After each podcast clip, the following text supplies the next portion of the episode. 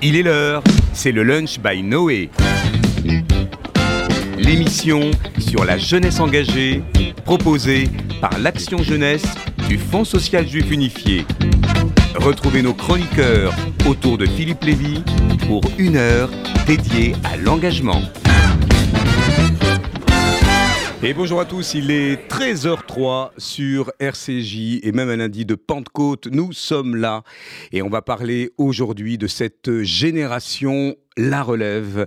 Depuis maintenant, allez, quelques trois années, on vous propose, chers auditeurs, euh, cette émission sur la jeunesse engagée qui donne la parole aux responsables des mouvements de jeunesse, aux, jeunes militants de tout poil, qui, à raison, n'ont pas fini de refaire le monde, à des volontaires en service civique, à tant d'autres figures d'engagés qui entendent montrer que non, la jeunesse n'est ni veule ni individualiste, mais il nous manquait à notre palmarès une évidence dans ce paysage foisonnant des acteurs de la jeunesse de la communauté juive de France.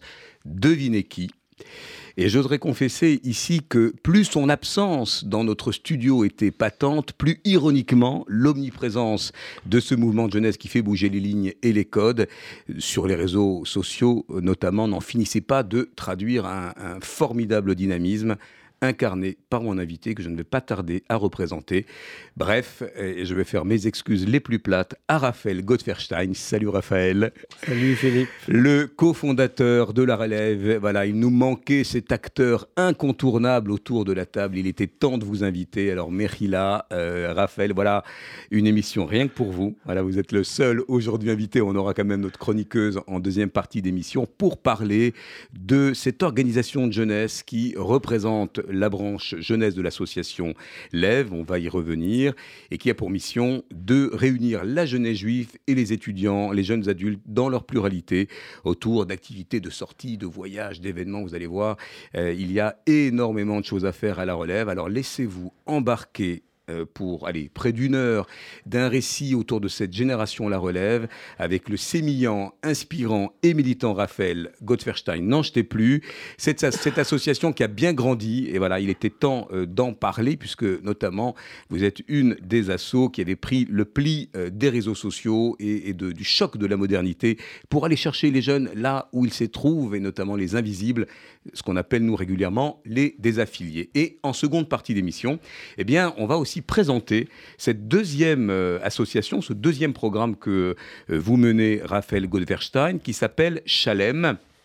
Shalem en hébreu. Shalem, ça veut dire complet. Ça veut dire, euh, il faudrait l'expliquer. On ne pourra pas dire en, une traduction. Ça, traduction, c'est une trahison. Il faut expliquer plus longuement ce que veut dire Chalem. On le fera en deuxième partie d'émission, mais c'est, allez, pour le faire euh, vite, le Taglit de la mémoire, 4 à 5 jours, euh, offert par euh, cette association sur les lieux de mémoire en Pologne notamment. On y revenir sur ce thème de la transmission de la mémoire de la Shoah avec notre nouvelle chroniqueuse Eva Labatte que je vois à travers le euh, voilà la vitre du studio et notre régisseur euh, son Théo que je salue.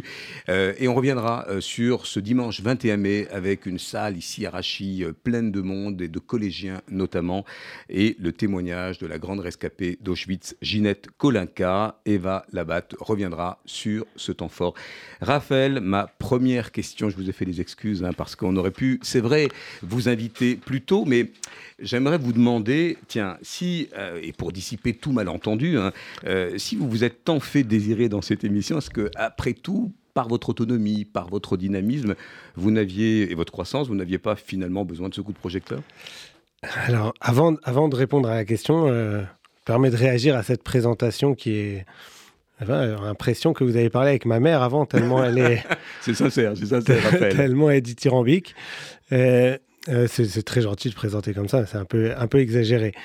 Alors, euh, est-ce que on n'avait pas besoin de ce, coup de projecteur? Je, On a toujours besoin de coups de projecteur. Hein. C'est, je sais pas, les aléas de, Je suis sûr que vous êtes très très occupé. je suis sûr d'être très très occupé qui a fait que on n'a pas fait ça plus tôt, mais euh, je, vous invite à me réinviter rapidement après, avec plaisir. Et vous le saurez. De toute façon, il n'y a pas de hasard, il n'y a que des rendez-vous, comme dirait le poète.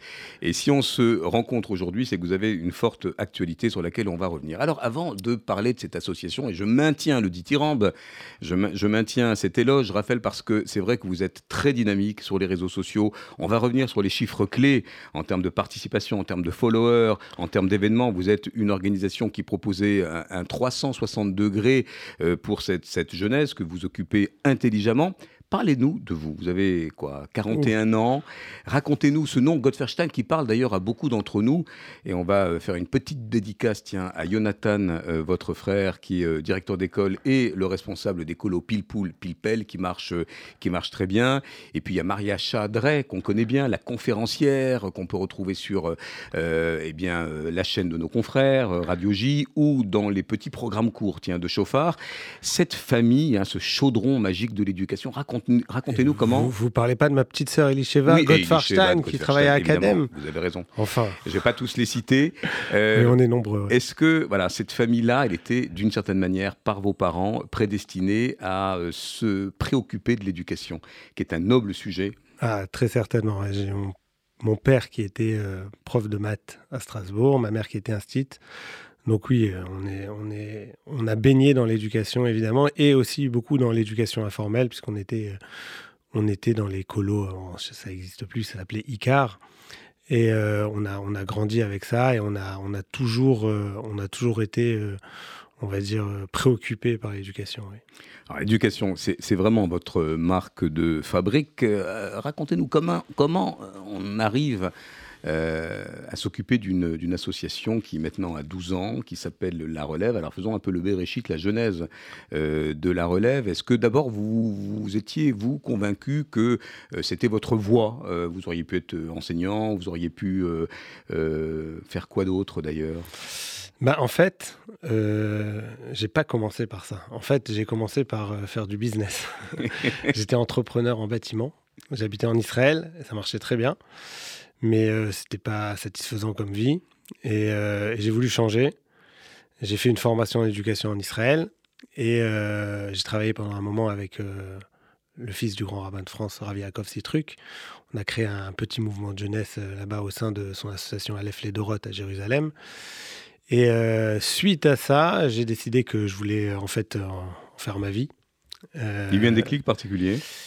Euh, je me rappelle le jour où ça s'est passé. J'étais euh, en train d'étudier. Je me posais, je me disais, euh, je, réfléchissais au chantier de l'après-midi. J'étudiais à mi-temps en fait. Le matin j'étudiais et l'après-midi je faisais des chantiers. Et je me suis dit non mais je vais pas faire ça toute ma vie, c'est pas possible. je gagne bien ma vie mais c'était c'était pas intéressant. Le rapport avec les les, les, clients, tout ça, ça c'était pas ma vie. Et donc j'ai décidé, euh, tiens, qu'est-ce que j'aime faire? Je me rappelle cette réflexion quand j'étais assis, c'est ça que j'aime faire. J'ai dit, alors comment je peux le faire? Et j'ai pris rendez-vous avec Yaakov trucs ce jour-là. Et c'est de là que ça a démarré. Mais euh, enfin, au départ en Israël, ensuite euh, je suis venu deux petites années à Marseille pour faire ça. Et, et ma rencontre avec le Ravelli Lemel a été euh, décisive. décisive puisque je suis monté à Paris et que voilà maintenant ça fait 12 ans que ça se développe euh, chaque année un peu plus. Alors on entend dans la relève lève ce petit, ce petit suffixe. C'est la maison mère Lève, l'association Lève de, du Ravelli Lemel. Et moi j'ai intégré euh, donc l'association Lève pour, pour en créer une, une branche jeunesse et donc comme comme il y avait un jeu de mots euh, facile qui se prêtait avec l'Ève et la relève, donc on a créé la relève, la, de nouveau l'Ève, la relève de la jeunesse.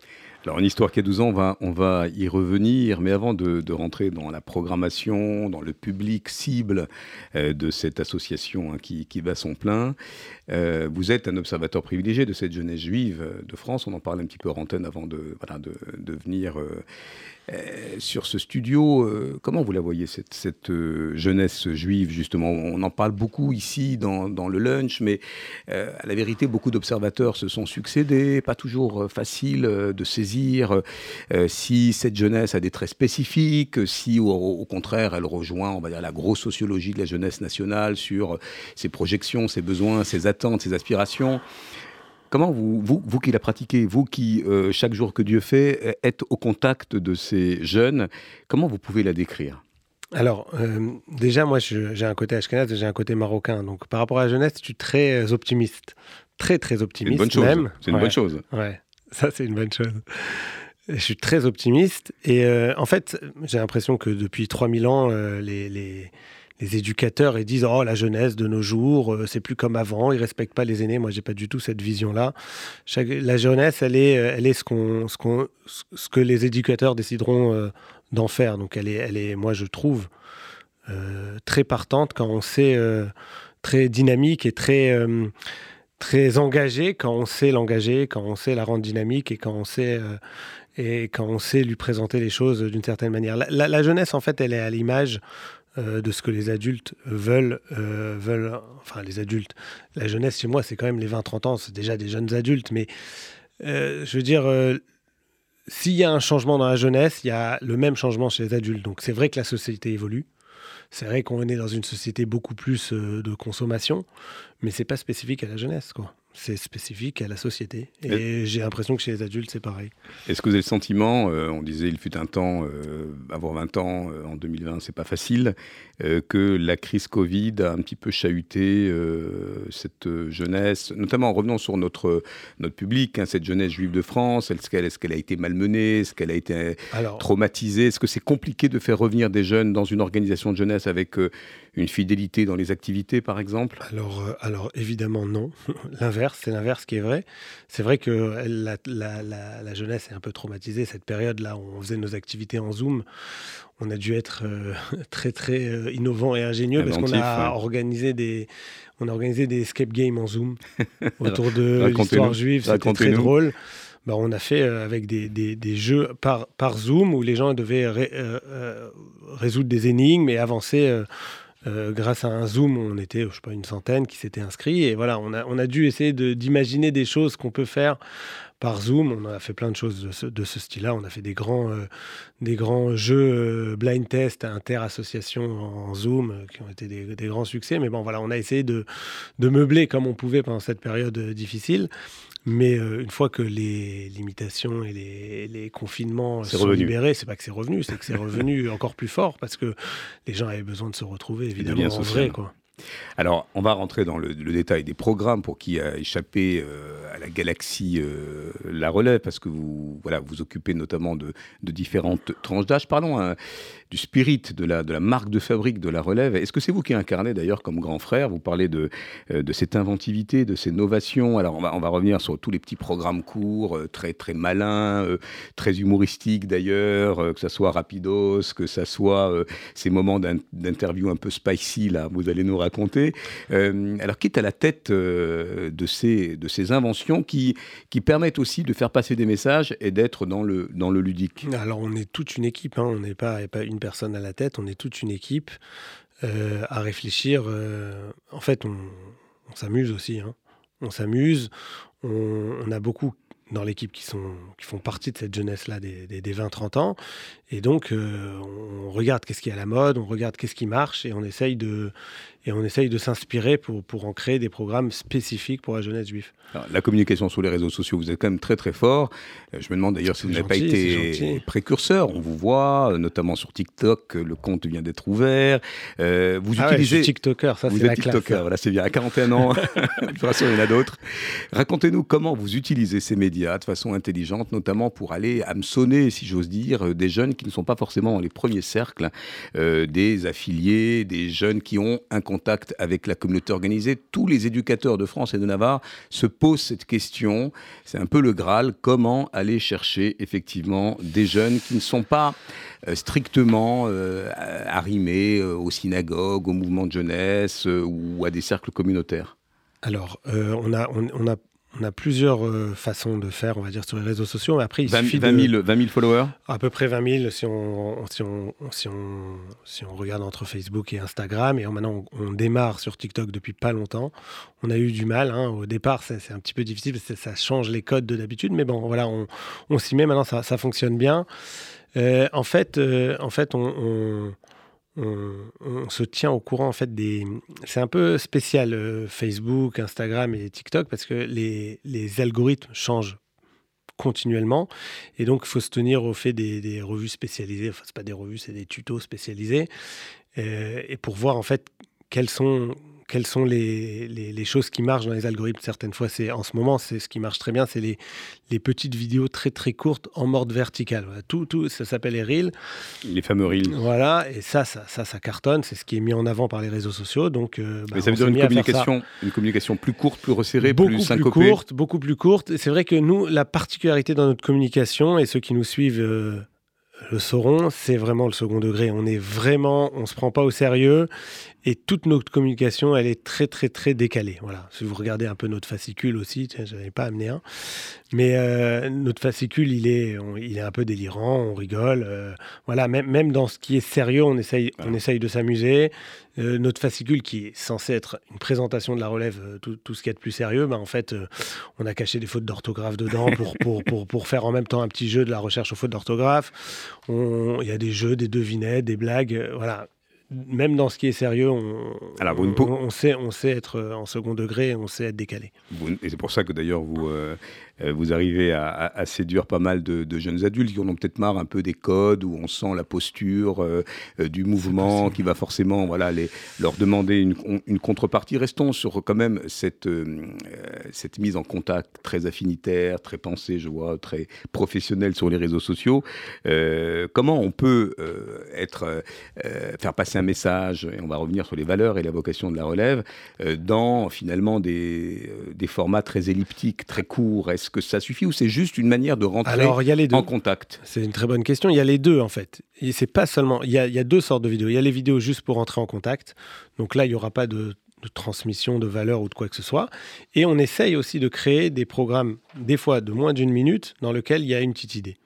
Et on, souvent, on le fait de manière décalée. Mais euh, je vous invite à aller voir les, réseaux sociaux de la relève. On y est allé, on y est allé. Voilà, et on s'est beaucoup amusé. Sur Facebook, sur la relève, sur TikTok. Et, et, et, en fait, on essaie, voilà, vous parliez tout à l'heure de Rapidos, qui est aussi sur, euh, qui est aussi sur, sur YouTube. Et en fait, c'est, bon, là, c'est, un peu plus long qu'une minute. Ça dure environ trois minutes. Mais c'est, euh, on transmet des valeurs, on transmet un peu les concepts clés du judaïsme ou l'histoire juive. D'ailleurs, je suis un féru d'histoire juive, avec, euh, bah, c'est, chaque, chaque, chaque, 10 secondes, il y, a, une petite blague, une petite référence à un film, à, quelque chose, et on essaye voilà, d'amener un peu de fraîcheur dans, dans, quelque chose qui pourrait être un petit peu saoulant. Allez voir, allez voir, allez voir sur les réseaux sociaux, c'est ludique, original et sympathique.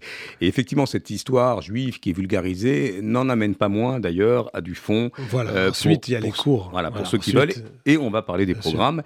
Et avant de parler des programmes et des événements qui sont légion, euh, on vient à la relève pourquoi? Euh, quel est le public cible? Quelle est la promesse de la relève? Si je devais imaginer euh, sur un, frontispice euh, un slogan, une promesse, compte tenu du fait que aussi dans le mapping communautaire, il y a d'autres organisations de jeunesse, hein, notamment des, propositions pour les jeunes adultes, qu'est-ce que propose la relève? Est-ce qu'il y a un sous-texte? Est-ce qu'il y a un agenda? Voilà, je me fais l'avocat un peu du diable. quand on vient à la relève, qu'est-ce qu'on y trouve? Alors, qu'est-ce qu'on y trouve ou qu'est-ce qu'on y cherche? Qu'est-ce qu'on y cherche et qu'est-ce qu'on y trouve? C'est souvent une question un peu mêlée. Alors, euh, déjà, on est apolitique, donc euh, on ne vient pas chercher de la politique. Et euh, en fait, on cherche du, beaucoup de liens sociaux de personnes qui partagent notre même identité, c'est-à-dire l'identité juive. Après, identité juive au sens le plus large, chacun comme il la considère. Alors ça, c'est important de le dire. On n'est pas forcément observant religieux quand on vient à la relève? Alors, pas du tout. Pas du tout. C'est vraiment dans la pluralité. C'est quelqu'un, euh, quelqu'un, il va vivre son judaïsme comme il veut. Et à la relève, il n'y a pas de, il y a un peu comme dans euh, les mouvements, les mouvements de jeunesse les plus connus, on va dire un minimum commun, le Shabbat. Euh, pour garder une ambiance de Shabbat, les, les gens ne gardent pas leur portable à table. voilà, le minimum commun, des EI qui a été adopté, par tous les, tous les grands mouvements. Il n'y a, y a pas de, il a pas de, il a pas d'obligation de de rituels particuliers euh, quand on vient à la relève. Voilà, c'est vraiment chacun comme, comme, comme, un peu comme au McDo, quoi. souvent, comme, vous, comme, vous, êtes. Comme vous êtes, oui. On nous dit souvent que la, relève peut quand même avoir une inflexion un peu plus euh, orthodoxe que d'autres bah, euh, organisations. moi, personnellement, je le suis. ou ah un, faux ou un tox. Ça, ça, ça c'est les gens qui viennent pas, qui pensent ça. mais vraiment, hein, mais parce que moi, j'ai cette image-là et je, parce que je suis, je le suis religieux. Et euh, donc j'ai cette image-là et je ne vais pas m'en cacher. et j'en suis très fier d'ailleurs. Mais euh, les gens viennent vraiment euh, comme, comme, comme ils veulent. Mais c'est vrai que souvent, les gens qui viennent pas posent cette question. Ça m'arrive très souvent, par exemple. Je prendre cet exemple parce que c'est arrivé encore hier. Euh, on a, cet été, on a cinq voyages. Et souvent, des jeunes filles m'appellent en me disant Mais est-ce qu'on est obligé de venir en jupe? Ça me fait toujours marrer cette question parce que bon, il suffit de voir les photos pour se rendre compte que que c'est pas le cas. Mais euh, mais c'est vrai que c'est un peu l'image. On se dit bon, lui il est orthodoxe, lui il est religieux, donc peut-être que. Mais non, absolument pas. Les gens ils viennent euh, comme ils ont l'habitude de venir et comme ils se sentent à l'aise. Alors, quelle tranche d'âge pour euh, voilà, voir le spectre C'est les 20-30 ans. D'accord. Spécifiquement 20-30 ans. Les étudiants, les jeunes voilà, adultes Alors, c'est voilà, en général euh, étudiants et, jeunes, et très jeunes actifs. Plutôt Paris-Île-de-France ou vous rayonnez sur bah, le... Euh, pour les activités qui sont quotidiennes, bah, évidemment, c'est plutôt Paris-Île-de-France. Mais c'est vrai que pour les voyages, on touche un peu toute la France. Les gens ils viennent un peu de toute la France pour, pour, pour participer à nos voyages. Notamment... voyages, week-ends, etc. Alors justement, tiens, on y est, une pluralité d'événements entre cours de chant, de musique, de danse, de Torah, adapté à chacun. Chaque semaine, La Relève propose différentes activités pour les, 20-30 ans. Au centre La Relève, que vous avez d'ailleurs retapé, euh, on peut voir une petite vidéo très amusante et tout le monde a été mis à contribution. Euh, racontez-nous un petit peu, en, structurant peut-être l'offre, le, bouquet de services pour ces jeunes, qu'il s'agisse euh, eh bien, des cours, euh, des programmes, des événements, des ulpanimes, et peut-être euh, revenir sur les voyages qui restent une marque de fabrique de la relève. Ouais, alors on a, on a vraiment beaucoup, beaucoup d'activités. Ce serait difficile de, tout résumer, mais on, va dire, voilà. On a, on a, on a les, les, activités, on va dire, qui sont, qui sont hebdomadaires et qui, qui reviennent donc toutes les semaines.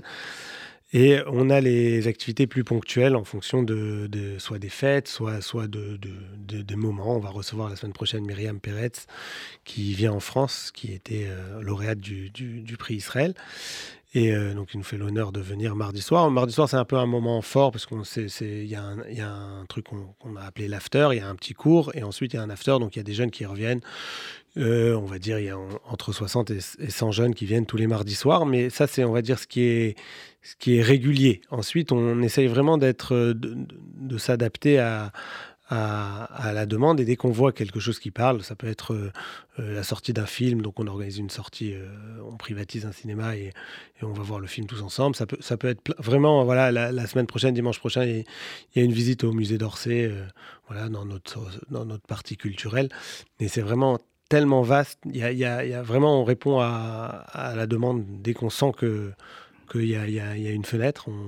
Ah, c'est important de le dire pour nos auditeurs et nos auditrices qui souvent nous demandent s'il y a des associations euh, qui ont euh, des programmations pour les jeunes adultes, alors c'est vrai que c'est très identifié sur les mouvements de jeunesse, hein, jusqu'à 18 ans, les animateurs, etc. Et c'est vrai qu'on a, on a beaucoup de parents qui nous disent il n'y a pas ah, tellement d'offres. on a beaucoup de parents qui nous disent et si, si nous, euh, quand on était jeunes, on, avait eu quelque chose comme ça Ouais, bah il y a maintenant. C'est des lieux de rencontre aussi, j'imagine. Alors il y a beaucoup, beaucoup qui se rencontrent. toutes nos activités, la quasi-totalité, c'est des activités mixtes et donc forcément les jeunes se rencontrent et donc on est bah, en été, euh, je, peux être euh, trois fois témoin de, dans un même dimanche. Je dois circuler d'un mariage à l'autre pour être témoin. Au parrain depuis, vous devez être parrain depuis 12 on a, on a sorti des body euh, relèves. Voilà, floqué relève pour offrir à tous les jeunes parents, mais on a souvent, on a déjà eu des circoncisions dans le centre, on a eu nomination, on a eu, on n'a pas encore eu de bar mitzvah parce qu'on n'a que 12 ans d'ancienneté, mais voilà, on a eu des mariages dans le centre aussi. Alors, ce qui est intéressant aussi, c'est qu'on peut, jusqu'à un certain degré, vous l'avez évoqué, euh, être initié à Gmara, avoir des cours euh, avec un certain nombre euh, d'enseignants ou de conférenciers. C'est-à-dire que pour qui veut aller un petit peu plus loin, placer le curseur. J'appelle pas ça aller plus loin. Ceux qui, il y en a, c'est les cours de Torah, ça les intéresse. Donc il y a ça. D'autres, c'est les activités sociales, de s'investir pour la communauté. Donc il y a aussi ça.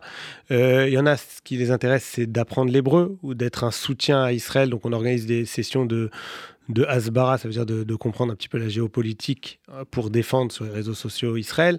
Voilà, on est, on a, on va dire, on a trois grandes casquettes, si je mets Chalem de côté. C'est la casquette euh, identitaire par rapport à la Torah, donc les cours de Torah.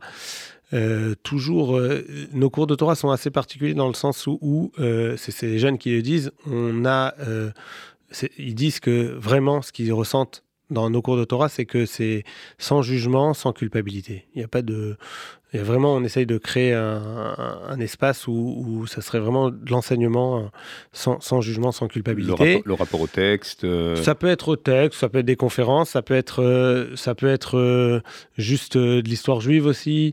Ça peut être vraiment. Il y, a un cours le mardi soir que je donne qui s'appelle Back to Basic, où on fait vraiment les bases.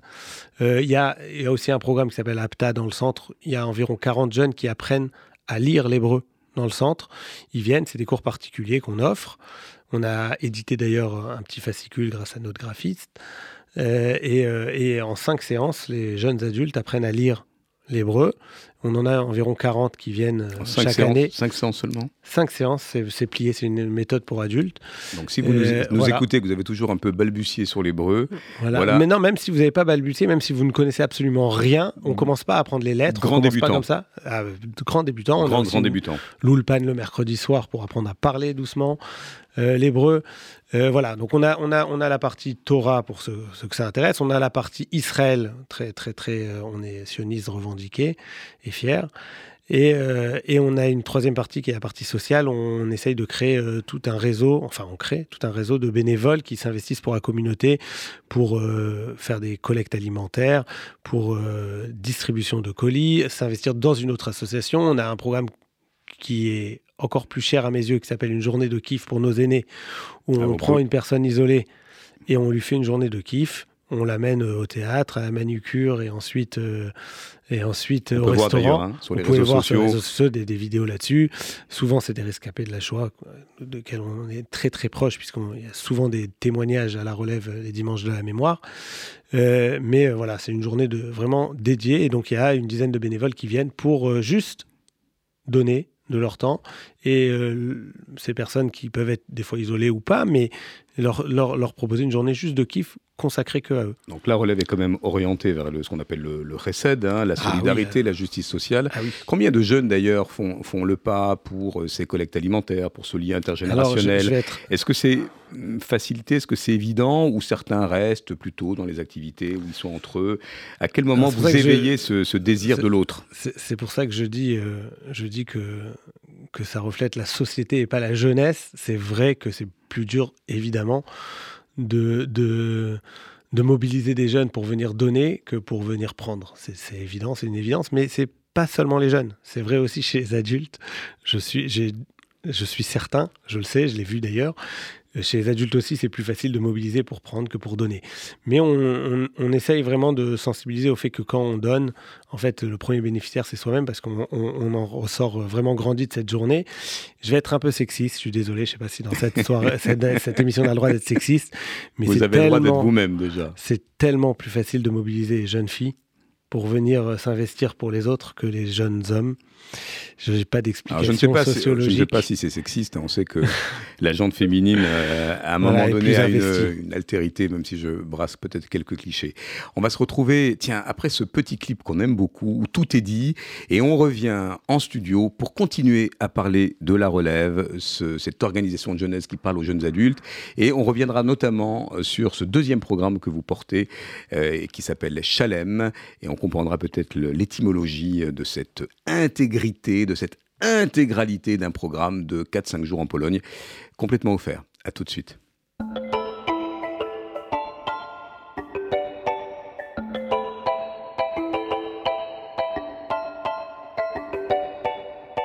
Adam regarde le ciel, il se pose des questions. Autour du cou, il porte un joli médaillon. Il ne prie pas souvent, mais lui vient un frisson. Quand le son d'une prière lui rappelle sa maison, il passe devant l'office comme tous les matins. Chaque jour, il se promet de revenir le lendemain. Mais lui, il est gêné, et bien sûr, il hésite. Ça fait tellement d'années, mais la vie, ça passe vite. Oh, il aurait dû y aller.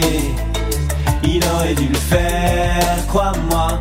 On a tous dit assez dommage, assez dommage. C'est peut-être la dernière fois. Emma est terre à terre, elle connaît peu les lois. L'étoile qu'elle reconnaît, c'est la jaune, je crois. Elle a une belle famille, mais pas si grande que ça. Faut dire qu'une partie a un chiffre sur le bras. Les livres racontent l'histoire, le voyage de l'émotion. Si seulement elle savait ce que raconte son nom. Mais elle n'est pas pressée, finalement n'ira pas. Voyage organisé, elle dit très peu pour moi. Oh, elle aurait dû y aller. Elle aurait dû le faire, crois-moi. On a tous dit assez dommage, assez dommage. C'était la dernière fois. Oh, elle aurait dû y aller. Elle aurait dû le faire, crois-moi. On a tous dit assez dommage, assez dommage. C'était la dernière fois. Léa aime le grand air, elle fredonne des chansons, elle voyage en secret devant sa télévision. Elle connaît pas son bled, mais il y a dans son nom les lettres d'Israël. Elle rêve d'horizon, mais elle connaît personne. On ne voyage pas comme ça. Un défi se relève, mais elle, elle n'ose pas. Les minutes s'enchaînent et l'occasion s'en va. Le père de ses enfants l'attend peut-être là-bas. Oh, elle aurait dû y aller. Elle aurait dû le faire, crois-moi. On a tous dit assez dommage, assez dommage. C'est peut-être la dernière fois. Chacun de son côté, on est une grande famille. La relève en effet est un nouveau défi. On ne verra pas plus tard, on se croisera maintenant. Le temps passe un peu vite, on a même plus 20 ans. On n'est pas tous les mêmes, c'est bien mieux comme ça. On récolte ce qu'on sème et nous vous aime déjà. À très bientôt peut-être et surtout n'oublie pas, la relève c'est la vie et on ne vit qu'une fois. On a tous dit assez dommage, assez dommage, assez dommage, assez dommage, faut y aller. Alors il faut le faire, crois-moi. On a tous dit assez dommage, assez dommage. Peut-être la dernière fois. On a tous dit assez dommage, assez dommage. Peut-être la dernière fois. Et nous sommes de retour avec Raphaël Eh bien, ce Gottfriedstein. Il est super ce clip, allez le voir. Et tout est dit, il faut y aller, il faut dire ici et maintenant euh, qu'on aime les gens. D'ailleurs, euh, Eva Labat nous a rejoint. Euh, salut Eva. Bonjour. Euh, notre nouvelle chroniqueuse qui va revenir sur euh, ce dimanche 21 mai. On a reçu la rescapée d'Auschwitz, Ginette Kolinka. Encore un petit mot sur la relève. Raphaël Gottferstein, j'ai grainé quelques, quelques chiffres, mais ils sont, très éloquents. Hein. 3069 euh, jeunes qui ont participé au moins à une activité, euh, plus d'une quarantaine de Shabbats organisés, euh, quasiment une vingtaine de voyages en Afrique du Sud, en Israël, à la montagne au Canada avec plus de 500 participants. On a parlé du RECED et des actions sociales, il y en a pour tous les goûts, euh, 20 000 followers. Fort de tout ce succès-là, j'ai envie de vous demander, et on va peut-être revenir sur un des temps forts d'ailleurs, c'est l'intégration de ces nouveaux qui arrivent, puisque vous dites dans le clip, il faut venir. Euh, quelle est la prochaine étape de la relève après 12 ans d'une maturité et d'une Bah, et, et quand même d'un beau succès. hein? J'avais raison d'être assez élogieux parce que les chiffres sont parlants, là où d'autres organisations quand même peuvent parfois ramer pour faire venir du monde. Euh, alors, ouais, c'est vrai que nous, on n'a on pas de souci pour ramener du monde. Enfin, le monde vient à nous. Il y a beaucoup, beaucoup de jeunes hein, qui sont en, en- en demande. Donc, euh, donc c'est pas, c'est pas. La question, c'est pas où sont les jeunes, mais c'est qu'est-ce qu'on fait pour eux. Euh, les, je- les jeunes, ils sont là. hein. Si on organise, si on, est bon, ils sont là. Bah, moi, la prochaine étape, ce que vraiment, je rêverais, ce serait d'ouvrir un deuxième centre. hein. Il y a vraiment besoin dans, un endroit, euh, on va dire. Là, on, on est. euh, là, on est dans un endroit où il n'y a pas vraiment beaucoup de, de- juifs, mais les gens viennent à nous de loin. Mais ça serait bien d'avoir un centre, on va dire, plus comme une police de proximité, tu vois. Dans, À dans- Paris ou en, région Non, Vous imaginez vous euh, développer ouais, en région On pourrait en région, mais, mais pour l'instant, on va se concentrer sur Paris. Il y a encore tellement à faire sur Paris. Et, là, ça me permettrait de, de moins voyager. J'aime pas trop voyager. euh. Pourtant, on vous voit souvent euh, Ouais, sur je- votre scooter. Ouais. Quand c'est moi qui conduis, ça va, mais l'avion, il me laisse pas conduire. Je sais pas pourquoi. Alors dites-nous, euh, il y a ce temps fort justement pour ceux et celles qui ont envie de venir à la relève et qui se disent je connais personne, tiens, ça, ça fait Alors penser ça, à votre soirée de nouveau. Ça. Euh, c'est notre marque de fabrique. Disons qu'on est à l'écoute de, la demande. Et c'est vrai qu'on a beaucoup, beaucoup de gens qui nous suivent euh, sur les réseaux, mais qui font pas le, qui au début ne faisaient pas le premier pas. ils se gênaient. Donc on a beaucoup interviewé. Et la phrase qui revenait tout le temps, c'est non, mais ça a l'air vraiment hyper sympa. J'adorerais faire partie euh, de la relève. D'ailleurs, on fait pas partie de la relève. Il n'y a pas d'adhésion. Les gens, ils viennent euh, quand ils veulent, quand ça les Et intéresse. ils repartent quand ils veulent. Voilà, Voilà. Donc, exactement. pas de- d'injonction de poids. Non, pas du tout, pas d'adhésion, pas de paiement. euh, enfin, il y a certaines activités qui sont payantes, évidemment, ce que ça coûte. C'est toujours prix coûtant au maximum. Et en fait, euh, la phrase qui revenait tout le temps, c'est ah, j'aimerais bien venir, mais je connais personne, mais je connais personne, mais je connais personne. On s'est dit, mais, ah, finalement, euh, c'est pénible cette histoire de connaître personne, mais en même temps, si tu viens pas, tu connaîtras personne. Donc c'est un cercle vicieux. Donc on a décidé de le transformer en cercle vertueux et on s'est dit, bah, on va faire une soirée, la soirée des nouveaux, qui s'appelle la soirée mais je connais personne, où on peut venir que si on ne connaît personne. Ah. Et donc, tous les gens qui viennent sont au même, euh, au, même, statut, au, même, niveau. Ils, disent pas, je vais rentrer dans un groupe où ça va être dur de me faire ma place parce que les gens se connaissent. En fait, personne connaît personne. Et donc, euh, il y a ah, une soirée tous les deux mois. Alors, ah, ça, c'est très facile. On organise un petit, un petit jeu musical et ça se brise la gaz très, très vite. Et autour de la nourriture, toujours. vous avez raison. Et je peux vous dire que c'est toujours très généreux, très roboratif. Il n'y a qu'à voir les, les, les, c'est ça qu'il y a pas mal de, de bouffe, hein, toujours des collation euh, sympathique. Ah oui, vous savez comment on résume les, les fêtes juives il y a toujours, on résume les fêtes juives en trois étapes. Ils ont voulu nous détruire, ils n'ont pas réussi, mangeons. c'est dit. Donc nous, c'est toujours mangeons. Et vous êtes dans le lunch by Noé, donc je peux vous dire que peut-être qu'au moment même où on nous écoute, on, savoure un petit, un petit lunch comme ça. Alors sans transition, même si ça fait partie euh, de votre vocation éducative, on va parler de ce nouveau programme que vous portez depuis trois ans, euh, un peu avant le Covid, me semble-t-il. C'est le programme Chalem, donc c'est 4-5 jours euh, de voyage de mémoire en Pologne vous allez nous dire euh, qui cela concerne, euh, comment ça s'organise. Vous parlez du voyage d'une vie. Alors nous qui connaissons bien les, voyages de mémoire, qu'il s'agisse de la, de la marche des vivants ou des voyages qui sont portés par les scolaires, euh, nous connaissons bien cela au, Fonds social Finifié. Ça va être notamment une des thématiques de la, de la chronique des Valabat. comment vous est venue cette idée de prendre en charge ces 4 à 5 jours complètement offert. On parlait de Taglit, de la mémoire. Est-ce qu'il s'agit bien de cela? Parce que je peux vous dire que les, peut-être qu'à ce moment, il va y avoir du crépitement. Là, on veut s'y inscrire, on veut y aller. Ça s'adresse à qui? Et c'est quel format au juste? En fait, la genèse de cette histoire, j'en suis pas peu fier parce que parce que c'est aussi quelque chose. Alors moi, je suis guide en Pologne. Je fais euh, moi-même le guide euh, là-bas, et donc c'est quelque chose vraiment qui me touche euh, personnellement, d'ailleurs familialement, mais identitairement parlant, évidemment. Et donc, cette histoire de. Cette, importance de la transmission de la mémoire, ça, ça, c'est mon quotidien, on va dire. C'est la blague un peu à la, à la maison. Euh, quand est-ce que je vais ramener la Shoah sur, sur la table euh, Et donc, euh, en fait, on, a, on avait des programmes au sein de la relève s'appelait, enfin, il n'y avait pas de nom particulier. C'était nos, dans, nos voyages, on proposait aussi un voyage de la mémoire, donc de 4-5 jours en, Pologne. Mais c'est vrai que, que des jeunes qui n'ont pas forcément beaucoup de moyens, qui sont étudiants, c'est toujours entre 20 et 30 ans. Euh, alors, ça coûte environ, prix coûtant, 8 à 900 euros, ça dépend des billets d'avion. On arrivait à trouver une petite subvention qui est quand même euh, assez euh, conséquente de 400, 450 euros par, par jeune auprès de la Fondation Olami. Donc, philanthropes, Monsieur Volson et Monsieur Horn. Voilà, qu'on peut citer évidemment. Hein. Tout à fait citer. Euh, et, et, en fait, il fallait encore débourser 400, euh, 450 euros. Donc un jeune qui n'a pas forcément les moyens et qui a le choix entre ça et ses vacances euh, à Tel Aviv ou ailleurs, bah, c'est difficile. Hein, même si donc on touchait 40 jeunes par an et qui, qui étaient très volontaires, mais, mais c'est vrai que c'est dur. On s'est dit, il faudrait que la mémoire ne soit pas freinée pour des questions d'argent. Donc il faudrait pouvoir proposer ce projet à tous les jeunes de 20 à 30 ans et que ce soit un peu, comme vous avez dit, un taglit de la mémoire, que ce soit un peu un passage obligé, obligatoire pour tous les jeunes de 20 à 30 ans qui soient allés au moins une fois en Pologne pendant 4-5 jours pour, pour, pour, vivre cette expérience. On est, je suis pas tellement euh, convaincu que l'aller-retour dans la journée euh, oui, quand Auschwitz quand on fait un voyage, on se lève des voilà. et puis on, part de Paris, on rentre à Paris la, nuit dans, dans, son lit. On n'a pas vraiment le temps d'intégrer euh, le changement de planète dans lequel on est euh, quand on arrive en Pologne. Et donc je me suis dit, il faut vraiment trouver un, moyen de, de, de, de proposer que, que l'argent ne soit pas un frein. Vraiment que l'argent ne soit pas un frein. Et j'ai croisé Monsieur Horn, donc un des un de ces philanthropes à Marseille il y a il y a trois ans, il y a quatre ans. Et je lui ai parlé de ça. Il m'a dit Allez, euh, Banco, je te suis sur, euh, je te suis sur 300 euh, places pilotes.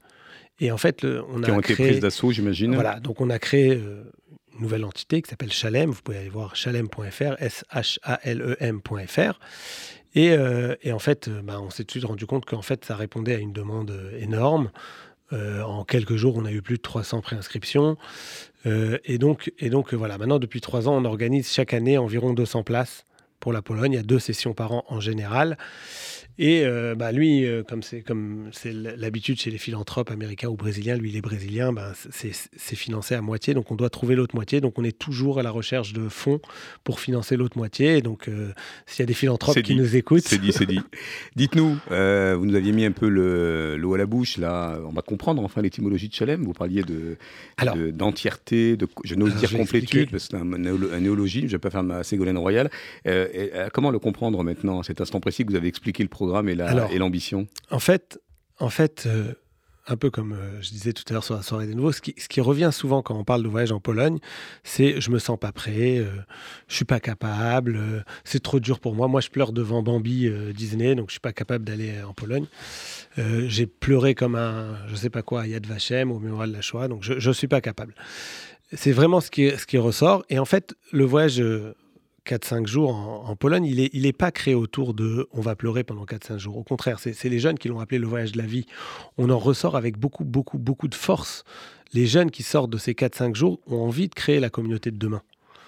Euh, ils sentent à côté de quoi on a failli passer, l'extinction totale, on va dire, des Juifs d'Europe. Euh, et, ils se disent, bah, maintenant, qu'est-ce que j'en fais ça, ça, ne fait que renforcer. Quand c'est bien fait, ça ne fait que renforcer. Ça dépend évidemment le message qui est transmis sur place. C'est notre message. Et donc, euh, l'idée de Chalem, c'est de se dire, voilà, cette histoire, elle fait partie de notre identité. Et donc, il faut que je sois Chalem avec cette histoire. Ça veut dire, il faut que je sois entier avec cette histoire, que je la prenne à bras le corps et que je dise pas, il y a certaines personnes qui me disent, bon, au bout d'un moment, euh, au bout d'un moment, il faut savoir euh, tourner la page. Alors oui, on tourne la page, mais on la déchire pas.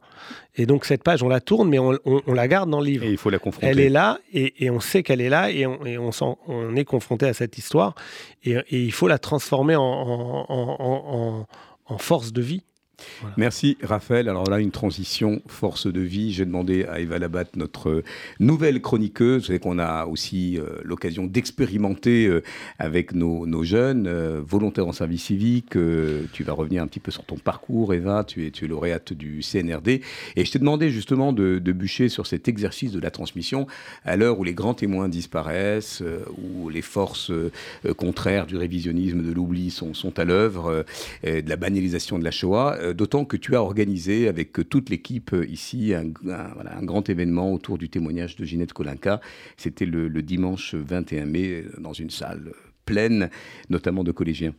Tout à fait, Philippe. D'ailleurs, on me dit souvent qu'à mon âge, il est étonnant que je m'intéresse à la mémoire de la Shoah, mais je pense que c'est précisément les jeunes qui ont toutes les clés en main et qui doivent se saisir de ce sujet. Je te rassure, je ne suis pas la seule, puisque la jeunesse est de plus en plus représentée dans la transmission de la mémoire, grâce à un travail important de la part des professeurs, des associations, des mouvements de jeunesse. Et c'est une très bonne chose, puisque la construction d'un avenir meilleur appartient à la jeune génération. Il faut sortir d'un enseignement didactique de la Shoah pour prendre conscience que c'est avant tout un besoin tourné vers l'avenir. C'est ce que vient de dire Fel, hein, aussi, à son tour. Je ne vais rien vous apprendre, l'antisémitisme est une réalité qui persiste dans notre société et il est crucial de comprendre que la mémoire de la Shoah joue un rôle euh, fondamental dans sa lutte. Ceci est d'autant plus important lorsque nous savons que la France est le théâtre de cas de négationnisme encore en 2023. Euh, Philippe, ici même dans ce studio, euh, on parle très souvent de la disparition des témoins, mais il faut surmonter cette idée de difficulté et se tourner vers la continuité de la transmission. Comme le dit euh, l'historienne Annette Viviorca, nous sommes les témoins des témoins et devons donc prendre le relais d'une façon ou d'une autre, en s'adaptant bien sûr aux enjeux de notre monde. En tant que jeunes, je pense que nous avons un pouvoir immense pour éduquer et sensibiliser les autres. Nous pouvons utiliser les nouvelles plateformes de communication pour partager des informations précises, des histoires personnelles et des témoignages de survivants. Il faut prendre en compte que chaque acte compte. Les réseaux sociaux nous permettent de confronter les discours de haine, par exemple, de soutenir des, initiatives de sensibilisation. Et il n'est pas bien compliqué de contribuer à la construction de la lutte des nouvelles formes de haine qui sont notamment incarnées par le négationnisme. Donc en fait, la mémoire de la Shoah n'est pas seulement une affaire personnelle, mais aussi, et peut-être même avant tout, une responsabilité collective. Chaque témoignage mérite d'être raconté et enrichira à coup sûr la construction d'une mémoire, je le répète, collective.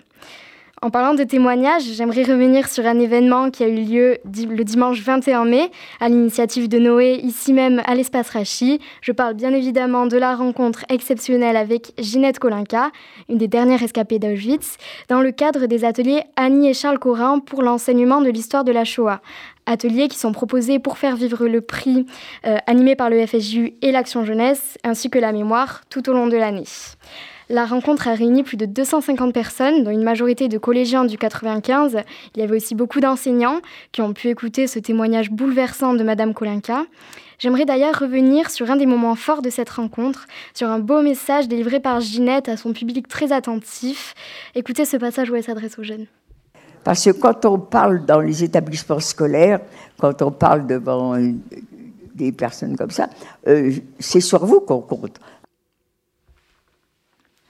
La question de la manière dont la mémoire a été transmise revient souvent. Il est compliqué d'y trouver une unique réponse. Ginette Le montre, elle compte sur nous, tandis que certains pensent qu'il faut privilégier une transmission par le témoignage, par la visite des lieux de mémoire ou par la littérature. D'autres privilégient les œuvres de fiction et le cinéma. Je pense qu'on ne peut pas se contenter de la visite des lieux de mémoire sans y associer le travail des historiens et les témoignages. Tout comme il est nécessaire de compléter certaines œuvres de fiction ou œuvres cinématographiques qui pourraient faire un écart sur l'histoire. Elles nous permettent tout de même de se convaincre affectivement et émotionnellement, mais sont un détour pour dire l'horreur qui pourrait presque entraîner une banalisation de la Shoah. C'est une idée que l'on retrouve d'ailleurs chez Claude Lanzmann. Il écrit dans la préface de son livre Shoah, qui reprend les principaux euh, dialogues de son documentaire, je cite, Malgré toutes nos connaissances, la phrase expérience restait à distance de nous. Pour la première fois, nous la vivons dans notre tête, notre cœur, notre chair. Et d'ailleurs, son documentaire, Eva Son documentaire a à ce propos été inscrit la semaine dernière au registre euh, de la mémoire du monde de l'UNESCO.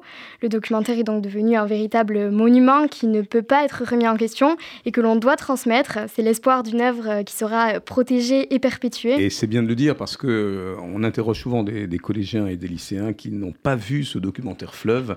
Notre génération, je pense, entre Nuit et brouillard et, et Shoah de Lanzmann n'a pas pu voilà, ne, pas se confronter à, cette œuvre majeure. Euh, j'espère qu'elle va revenir quand même euh, dans l'enseignement euh, même par extrait, hein, il, faut, le dire, parce que c'est quand même incontournable. Et d'ailleurs, on rappelle que, puisqu'on parle du prix Corin, euh, Charles Corin de, Mémoire bénie avait été notamment un, des producteurs de ce film hein, pour qu'il puisse euh, naître et être diffusé largement. Nous avons euh, quand même de, de, nouvelles œuvres, puisque le jour même, le film Zone d'intérêt de Jonathan Glazer a été présenté à Cannes, qui depuis a reçu le très mérité Grand Prix du festival. C'est un film qui revient sur la banalisation de l'horreur, avec un portrait euh, d'un officier nazi vivant paisiblement dans une maison voisine au camp de la mort. Raphaël Kutferstein, est-ce que vous avez, alors moi je l'ai vu dans la marche de vivant, euh, euh, observé alentour d'Auschwitz ces, Polonais qui regardent et qui veulent grignoter quelques mètres carrés sur le site? No comment. No comment. Je suis, quand, je suis en, quand je suis à Auschwitz, je suis dans mon rôle de guide et je me concentre vraiment sur le groupe. Euh, je vais aussi revenir sur un voyage mémoriel parce que lorsque j'étais ambassadeur du camp de Gurs, j'ai eu l'opportunité de participer à un échange franco-allemand autour de la mémoire et j'ai vraiment à ce moment-là pu me rendre compte de la force des témoignages lorsque l'histoire n'est pas expliquée mais transmise. On ne peut se rendre compte de l'horreur et de l'importance du souvenir sans y croiser le prisme du témoignage, de l'histoire racontée par les témoins. Et c'est précisément ce que Ginette a fait en nous confiant son histoire et en permettant aux 250 personnes, à tous les jeunes présents dans la salle, de devenir de nouveaux témoins. Elle nous a raconté son enfance, son arrestation alors qu'elle était âgée de 19 ans avec son père, son frère et son neveu. Son témoignage bouleversant est revenu sur l'horreur et la violence des camps. Je vous propose d'écouter un extrait dans lequel Ginette partage au public une étape très marquante dans sa déportation pour la jeune femme de 19 ans qu'elle était. Alors on reste en combinaison. À l'époque, les femmes portaient toujours des combinaisons. Eh bien, il faut les enlever aussi. Alors on va rester en culotte et en soutien-gorge eh bien ça aussi, ils, exigent de nous une nudité totale. Voilà, un passage très marquant de la rencontre dans lequel nous percevons bien que la nudité a été une expérience particulièrement dure pour Ginette. Ceci est d'ailleurs très bien expliqué dans le roman graphique d'Aurore Dont. Voilà, que vous trouvez ici euh, avec le concours de la Fondation pour la mémoire de la Shoah, aux éditions des ronds dans l'eau, avec un graphisme assez sombre, mais qui, dans les pages médianes, montre bien que ça a été vraiment un épisode très traumatisant, hein, cette mise à nu. Cet, ouvrage faisait d'ailleurs partie des livres proposés à la vente à disposition des auditeurs durant la rencontre. Ils sont repartis pour la plupart avec un ouvrage dédicacé par Ginette. Notons que du haut de ses 90 ans, Ginette a assuré plus d'une heure de dédicace en écrivant des mots personnalisés pour chacun. Cela lui tenait à cœur de ne pas écrire deux fois la même dédicace. 98 ans, 98 hein, ans. En plus de l'expérience de la déportation, elle nous a confié son retour chez sa mère et ses sœurs, l'après, comme on l'appelle généralement, qui est très bien raconté dans son dernier ouvrage Une vie heureuse. Je trouve que la résilience dont elle fait preuve, sa capacité à se reconstruire malgré les traumatismes et sa volonté de devenir passeuses de mémoire sont très impressionnantes, mais elle dit une phrase qui m'a beaucoup marquée, je vous laisse l'écouter. Quelquefois, il y en a qui me disent Et le pardon, madame Mais je leur sauterai dessus. Comment voulez-vous pardonner à des gens qui ont tout calculé Tout le plus petit détail s'était fait pour nous humilier? Ah non, jamais de pardon pour les nazis, ça, c'est pas possible. On le comprend, le témoignage de Ginette nous a vraiment fait prendre conscience que rien n'est jamais acquis et que la frontière de la haine peut être rapidement franchie. Vous pourrez retrouver la rencontre en intégralité sur les chaînes YouTube de Noé pour la jeunesse et du Centre d'art et de culture. Mais avant de terminer, je voudrais vous laisser sur un extrait d'une séquence très émouvante de la rencontre, au cours de laquelle Ginette Kolinka entonne le chant des partisans. Écoutez. Chante le chant des déportés. Dans les arbres secs et creux aux terres de détresse.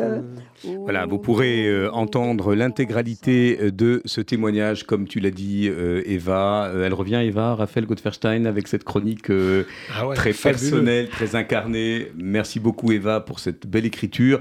je rappelle d'ailleurs que tu es étudiante en, communication et journalisme. tu as gagné ta place de, chroniqueuse. il nous reste une poignée de secondes. Raphaël Gottferstein, quelle stratégie éducative à l'heure justement de la disparition des témoins? Tu es un éternel, je te tutoie maintenant, tiens, tu es un éternel optimiste. Alors, euh, non, avec nos, petits moyens, on a essayé de, pallier à ce problème, enfin, comme on peut. Évidemment, euh, comme j'ai un rapport privilégié avec les témoins, j'ai souvent des, écoles qui me contactent à l'approche de Yom pour avoir un témoin. Ça y est, malheureusement, c'est fini. Ça y est, ils n'ont plus la force qu'ils ont et ils sont pris tout de suite. Voilà. Donc, on a créé une formation. Alors, en partenariat, ça me permet de mettre le petit coup de projecteur sur un projet fabuleux alors, vous parliez tout à l'heure de Claude Lanzmann. Eh ben, on a à notre époque, à Claude Lanzmann de notre époque, Sophie Naoum, qui, A, créé cette série Les Derniers, fabuleuse, où elle, filme les derniers survivants de la Shoah. Et il faut aller vite, il faut aller vite, il faut aller vite. Et donc, euh, avec elle, on a créé une, petite formation pour les, jeunes qui ont fait le voyage avec nous et qui vont être formés par moi et par elle à aller dans les écoles pour euh, présenter ces épisodes et, et, pouvoir être le relais de cette parole, parole maintenant qui est enregistrée et qui peut être diffusée euh, de manière euh, beaucoup plus facile sur les réseaux sociaux et accessible à tous. Raphaël Kotverstein, le cofondateur de La Relève et de Chalem. Le temps passe vite avec vous, Raphaël. il y a eu un glissement vers le tutoiement euh, qui n'en reste pas moins un tutoiement d'estime. Merci, Eva Labat. Euh, une émission riche, mais qui doit vous inviter à aller voir ce que fait La Relève sur les réseaux sociaux. Vous allez beaucoup rire et surtout, vous allez vous dire oui, c'est pour moi, c'est pour mon fils, c'est pour ma fille, c'est pour mon neveu. N'hésitez pas, c'est aussi un programme très, très inspirant euh, pour le programme Noé pour la jeunesse. Merci à Théo qui était à la régie et on se retrouve dans 15 jours. À très vite.